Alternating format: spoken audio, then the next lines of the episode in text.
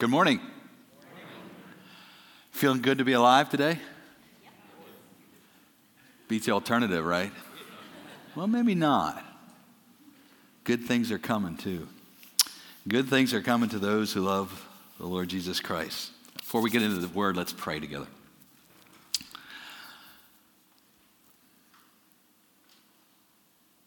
Father, we love you. When we see the works of your hands in this world, it's captivating. Especially once we get behind thinking all of this and all of this and all of that is done by people and see your behind the curtain movements, we are blown away at all that you do, how you do it, the ends that you um, seek to achieve. And that's in the world when we get to our own lives and we see what you have done, the men and women and boys and girls that you are making us into, calling us your own, totally apart from the messes that we've made, simply because of Jesus. It's, we're left with only worship and praise. And we lift you high this morning for being a God who exceeds our expectations, one who soars above our imaginations and yet is so capable of wrapping us in your arms and embracing us and holding us, caring for us and carrying us and assuring us and reminding us and one day taking us to be with yourself. And we look forward to that day. I pray this morning as we listen to you and to the conversation that your son had with someone who is kind of stands out in the scripture because he can really represent every man in many ways. I pray that your Holy Spirit would speak to us and that you would silence the enemy so that his noise and his confusion would be silenced. Instead, we'd hear, hear from heaven this morning in Jesus' name. Amen. I want to teach you a Latin word this morning. How many ever had Latin in school? Anybody? One? That's it? It's, a dead language, I get it, but it's a, it's a fun language. So um, repeat this after me Amanita. Amanita. Say it again. Amanita. Th- this will be on the quiz at the end of the sermon. Uh, the second part of the word, uh, second word is phalloides. Say it with me. Phalloides. All right, put it together. Amanita phalloides. You have any idea what that is? Yeah, I didn't either till about a week ago. About three years ago in Northern California, a young mom grilled up some mushrooms for her family. It was her, her husband, 18 month old daughter, a 38 year old sister, and a family friend. And within nine hours, all of them were in the hospital because they had eaten unknowingly the mushrooms that the mother got from someone else who had picked them high in the mountains earlier that day was this Amanita phalloides, also called the death cap mushrooms. Now, fortunately, three of the family, or three of the people, went home after receiving uh, IVs of fluids, and eventually they were released. But the little 18-month-old girl had to have a liver transplant and has permanent neurological damage. The 38-year-old sister also had to have a liver transplant. This mushroom will kill you within a week. And then, interestingly enough, in my research, I discovered there was an article written in the Atlantic uh, magazine about a month ago on this mushroom. And this was the interesting statement that the author made. There's nothing in the taste that tells you what you're eating is about to kill you. There's nothing in the taste that tells you what you're eating is about to kill you. And isn't it true that there are a lot of things in life that are deadly that look harmless? There are a lot of things in life that are actually deadly, but they appear so harmless, so innocent. You know, the first time someone sticks a needle in their arm, plugs heroin into it. looks so innocent. Your friends, it look, they seem to be enjoying life more. You see somebody on the job that is attractive to you, more attractive to you than your husband or your wife, and just a little fling, just a little affair. Have you ever thought that about money? I'm going to talk about that a little today. So, for the last couple of weeks, Jesus has been contrasting, as we look uh, in the book of Luke, he's been contrasting what it is that gains a person his kingdom and what doesn't. And so, two weeks ago, Jesus says, if you admit you're a sinner, God will offer mercy. If you don't, he won't. Last week, with childlike faith, you become a child of God, and without it, you don't. And today, we're going to listen to him say, Make anything else your master, and you're going to lose everything. You make me your master, and you gain everything. We are in Luke chapter 18, starting at verse 18 this morning, talking about misplaced value. Luke 18, verse 18. If you don't have a Bible or smartphone with you, you can look on the screen. Once a religious leader, uh, there's some question about that. Um, he was a ruler of some kind, but Matthew tells us that he was young. So, not sure that he was actually a religious leader. He was some kind of leader. He asked Jesus this question Good teacher, what should I do to inherit eternal life?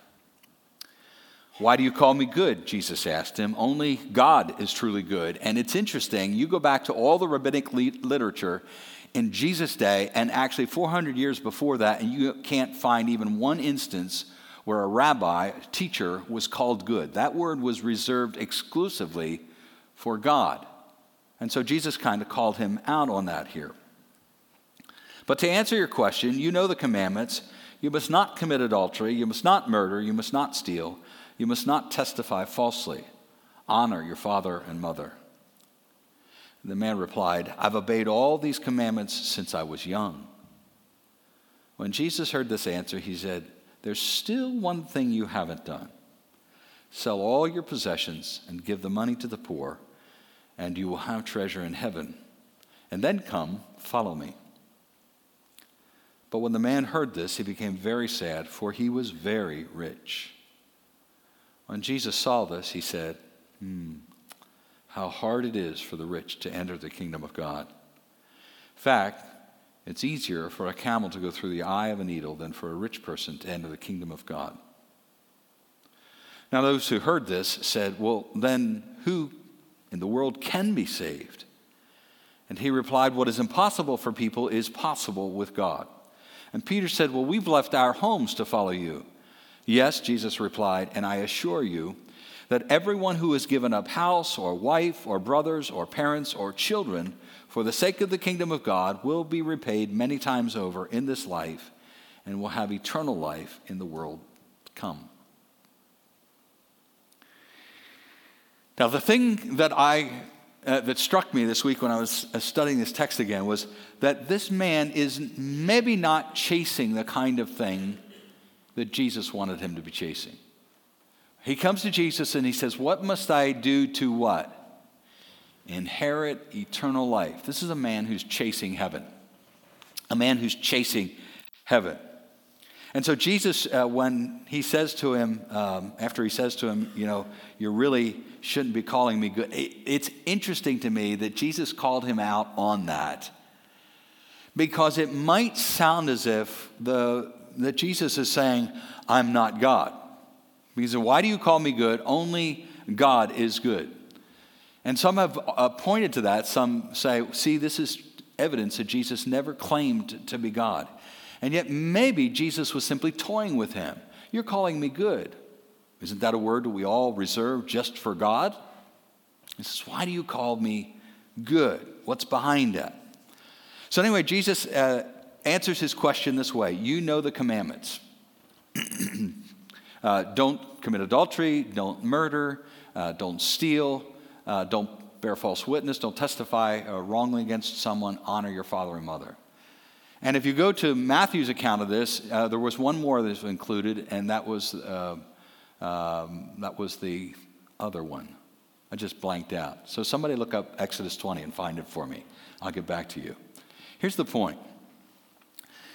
In the Ten Commandments, there are six commandments that speak about how we relate to one another. And there are four commandments that speak about how we relate to God. And the, the five that Jesus listed here, including the sixth one in Matthew, are all about, they're the, all the commandments that speak about how we treat one another. Don't commit adultery. Don't take someone else's husband or wife. Don't murder. Don't take someone else's life. Don't steal. Don't take someone else's stuff. Don't bear false witness. Don't take someone's reputation. Honor your father and your mother. Don't take away the respect that they have earned as your parents. What he didn't mention was do not have any other gods before you. He didn't mention do not make an idol and worship it. He didn't mention do not misuse the name of the Lord. And he didn't mention uh, honor the Sabbath, which is a treatment of God. Now, Jesus corrected that down the road and said, no, God gave the Sabbath for your release and relief, but it was all about, it was about God's holiness because God rested on the sixth day, and now we were called to be like God in taking that rest as well. Or the seventh day, sorry. Anybody find it? What? Love your neighbor as yourself. Now, the man heard the five commandments that Jesus gave and thought, yes, I am good to go. He came to Jesus expecting that if he's going to get eternal, uh, eternal life, that he's going to have to do something else in addition to what he's already been doing. But now Jesus has brought out these five commandments and he's like, I'm good. I've kept these all ever since I was a little kid. Now, Jesus didn't, didn't, uh, he didn't object to his claim. If I would have been there, I would have. Why? I would have said, okay, you're saying you've never committed adultery. Are you, are you telling me you've never looked at a woman and said, oh man, I'd love to get my hands on that? Because Jesus describes that, defines that in Matthew 5 as what? Adultery mental adultery. I would have loved to ask the man, to, You mean to tell me you have never gotten boiling mad at someone ever since you were a child? Because in Matthew 5, Jesus defines that as mental murder. And you're really seriously going to try to convince me that ever since you were a kid, let's say six years old, let's say nine years old, you've never even told one lie, careful, because how you answer this, I'm suspicious you're about to tell another one.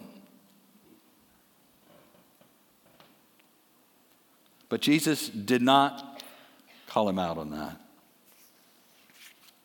Should have. Uh, don't misunderstand me. I'm not second guessing the Lord.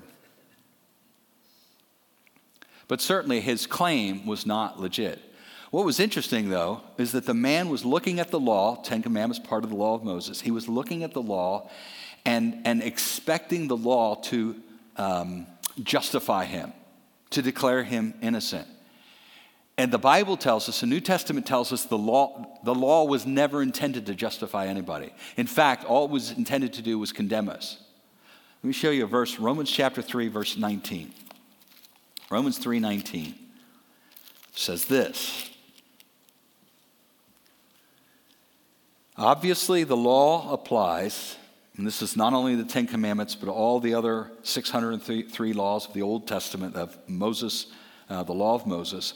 Obviously, the law applies to those to whom it was given, for its purpose is to keep people from having excuses and to show the entire world is guilty before God, that we're all in the same boat.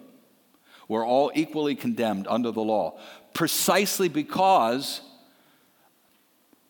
of the truth that this man was lying about that he had never been able to keep the whole law. Here's an interesting little tidbit. Go to Galatians, same reference, 319. Galatians 3:19 says the exact same thing.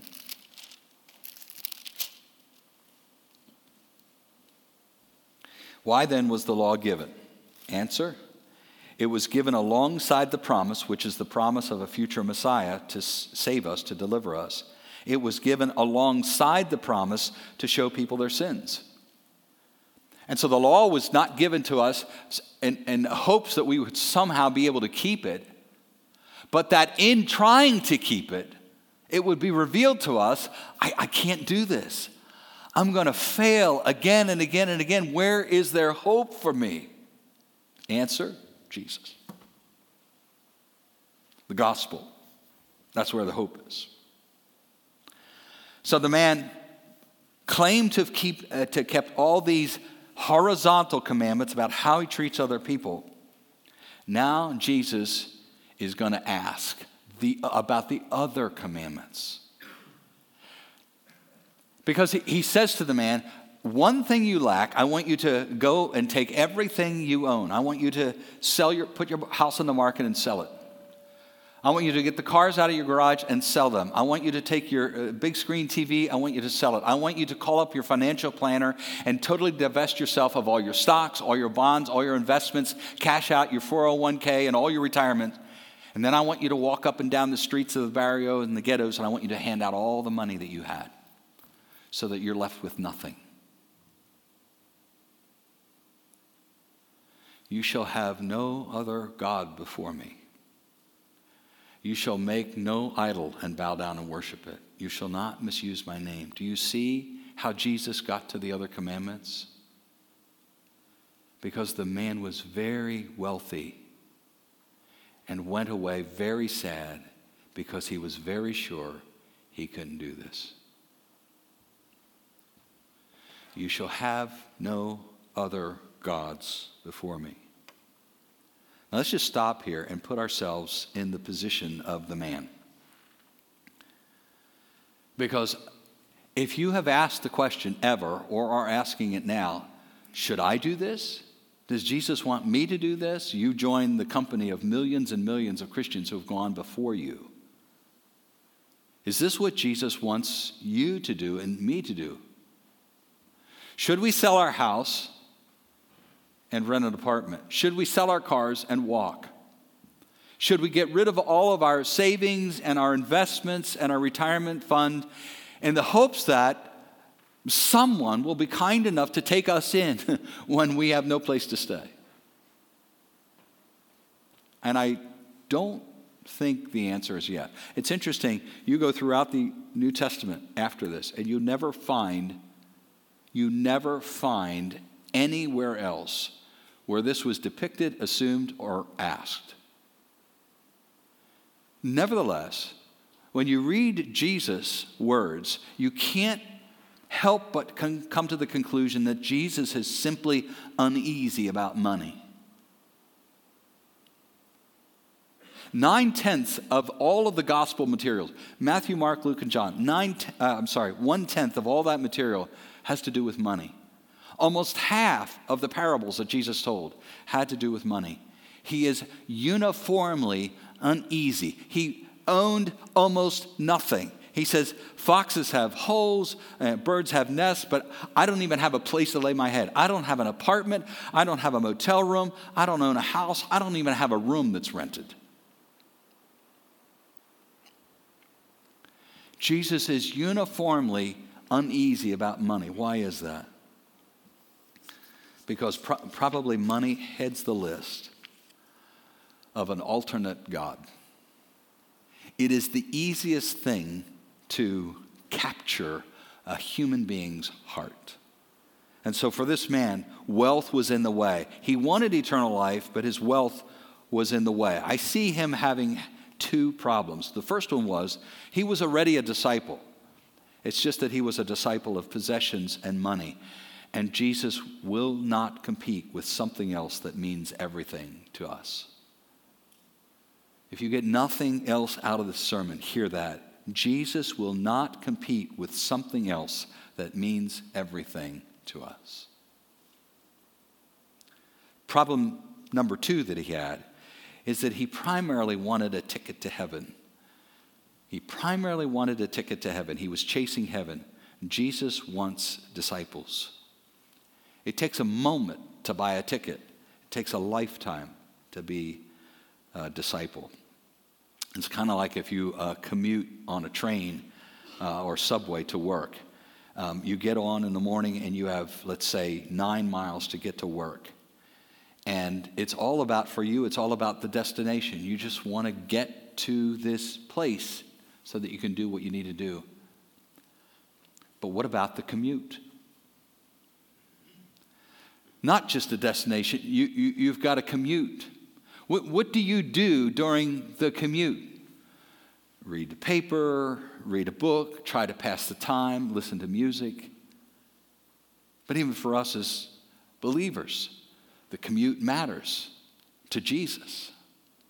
There's people on there that need Jesus. There are people on there who have Jesus who need encouragement. The, the commute matters to Jesus as much as the destination does.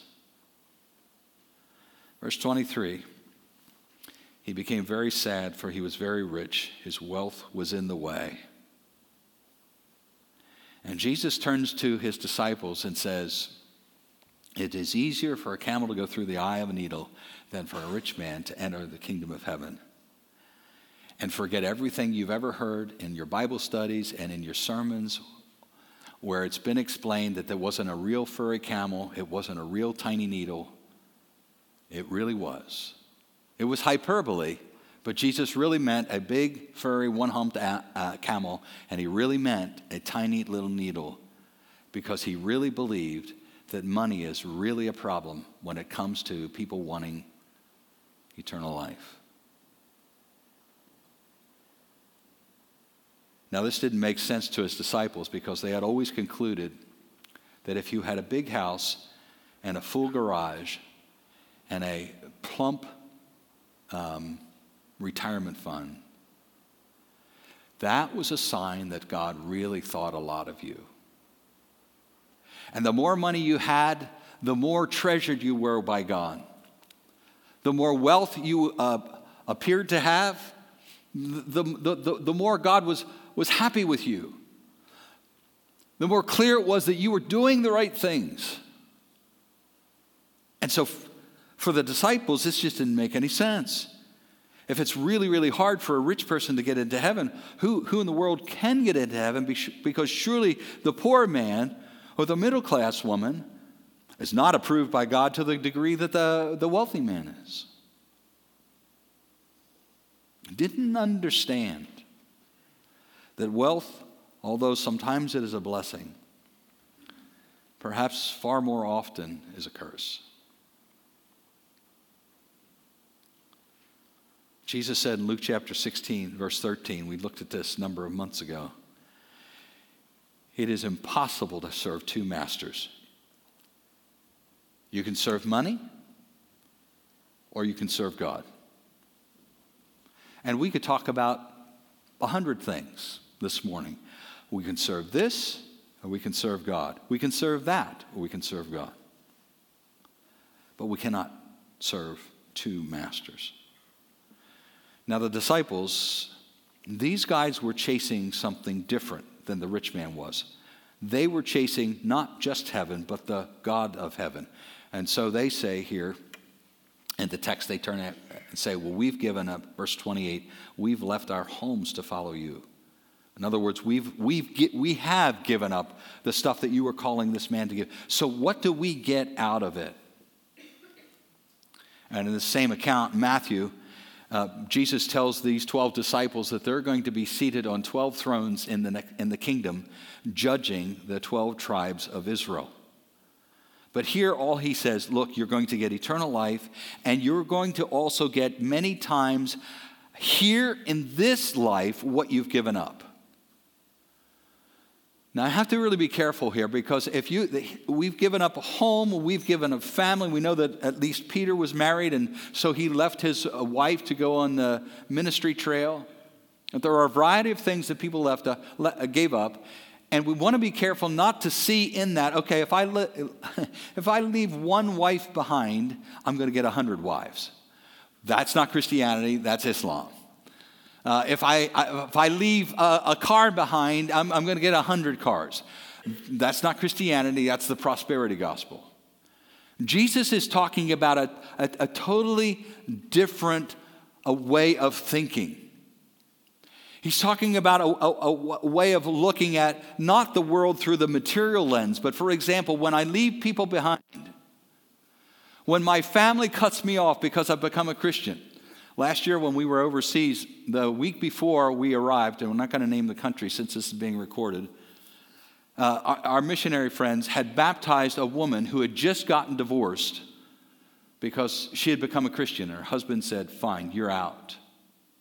That same day, they baptized a 17 year old boy whose father had just kicked him out of the house because he had become a Christian. If you, if you lose family members and you lose friends, you gain all kinds of brothers and sisters in the body of Christ.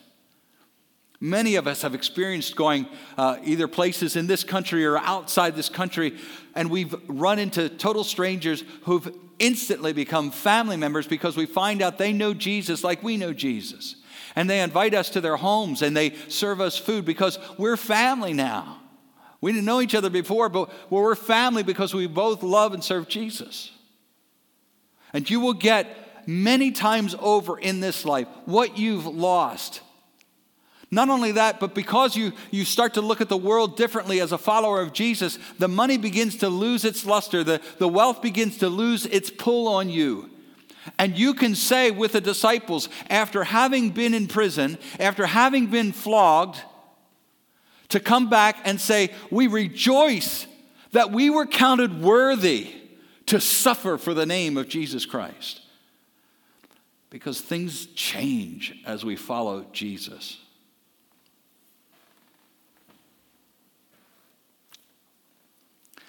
Now, I want to ask you here this morning, and if, you, if, if you're here and you don't know Christ, this, was the, this is the thrust of this text.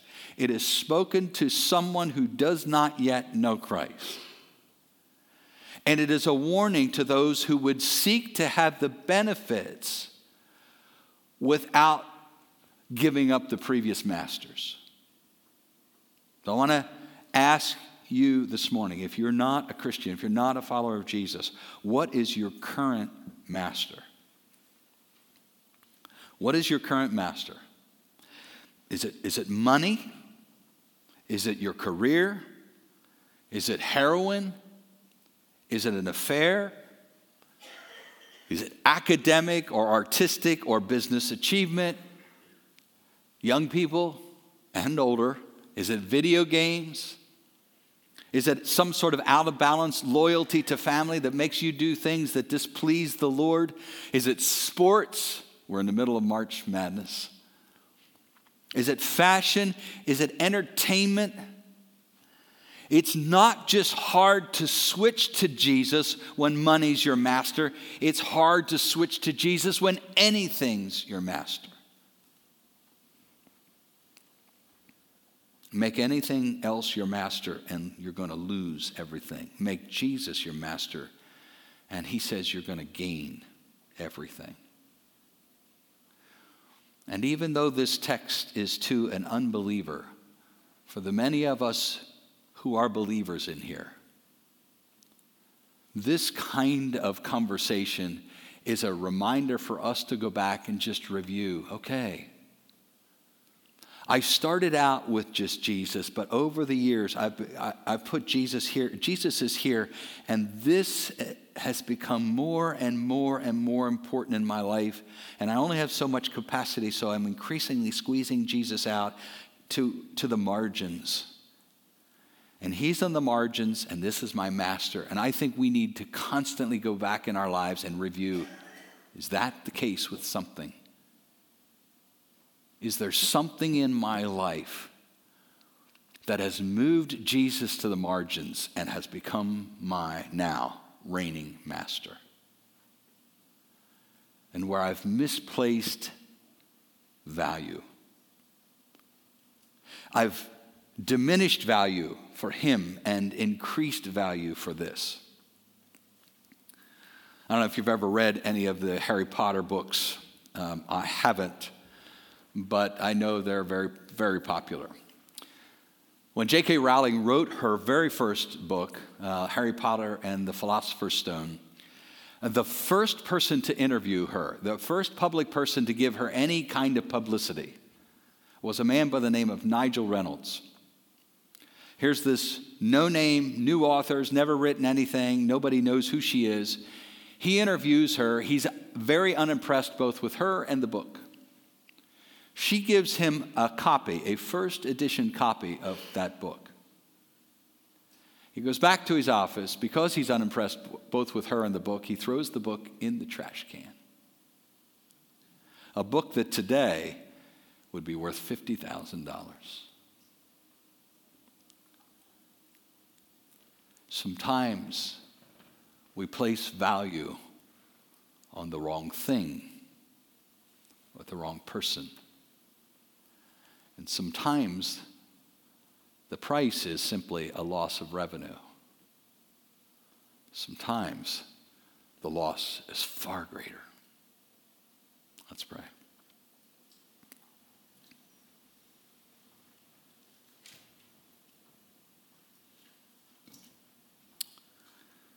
Father, um, in these moments, pray that you would put me, us, under the microscope. See if there's anything that has moved our Savior to the margins. And he has been replaced by another pseudo master. It might be our careers. It might be that we are either in an affair, a marital affair, or contemplating one. It might be money and all the glorious things that money can buy for us. It might be athletics, either playing them or absorbed with watching them endlessly. Could be a hundred different things. Only you know the magnitude of loyalties in my heart. Only you know the diminished loyalties of our hearts. And so, Holy Spirit, move in our individual hearts.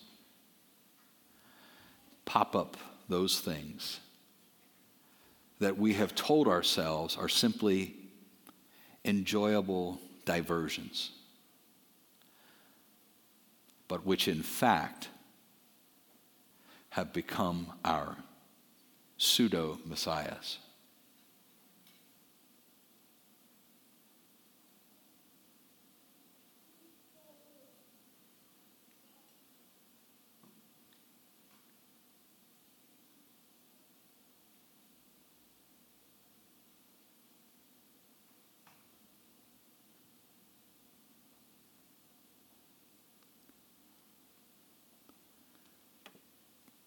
Father, unlock the prison doors that any of us may have and set us free. Liberate us to serve the Master, the only Master, who gives true freedom. Amen.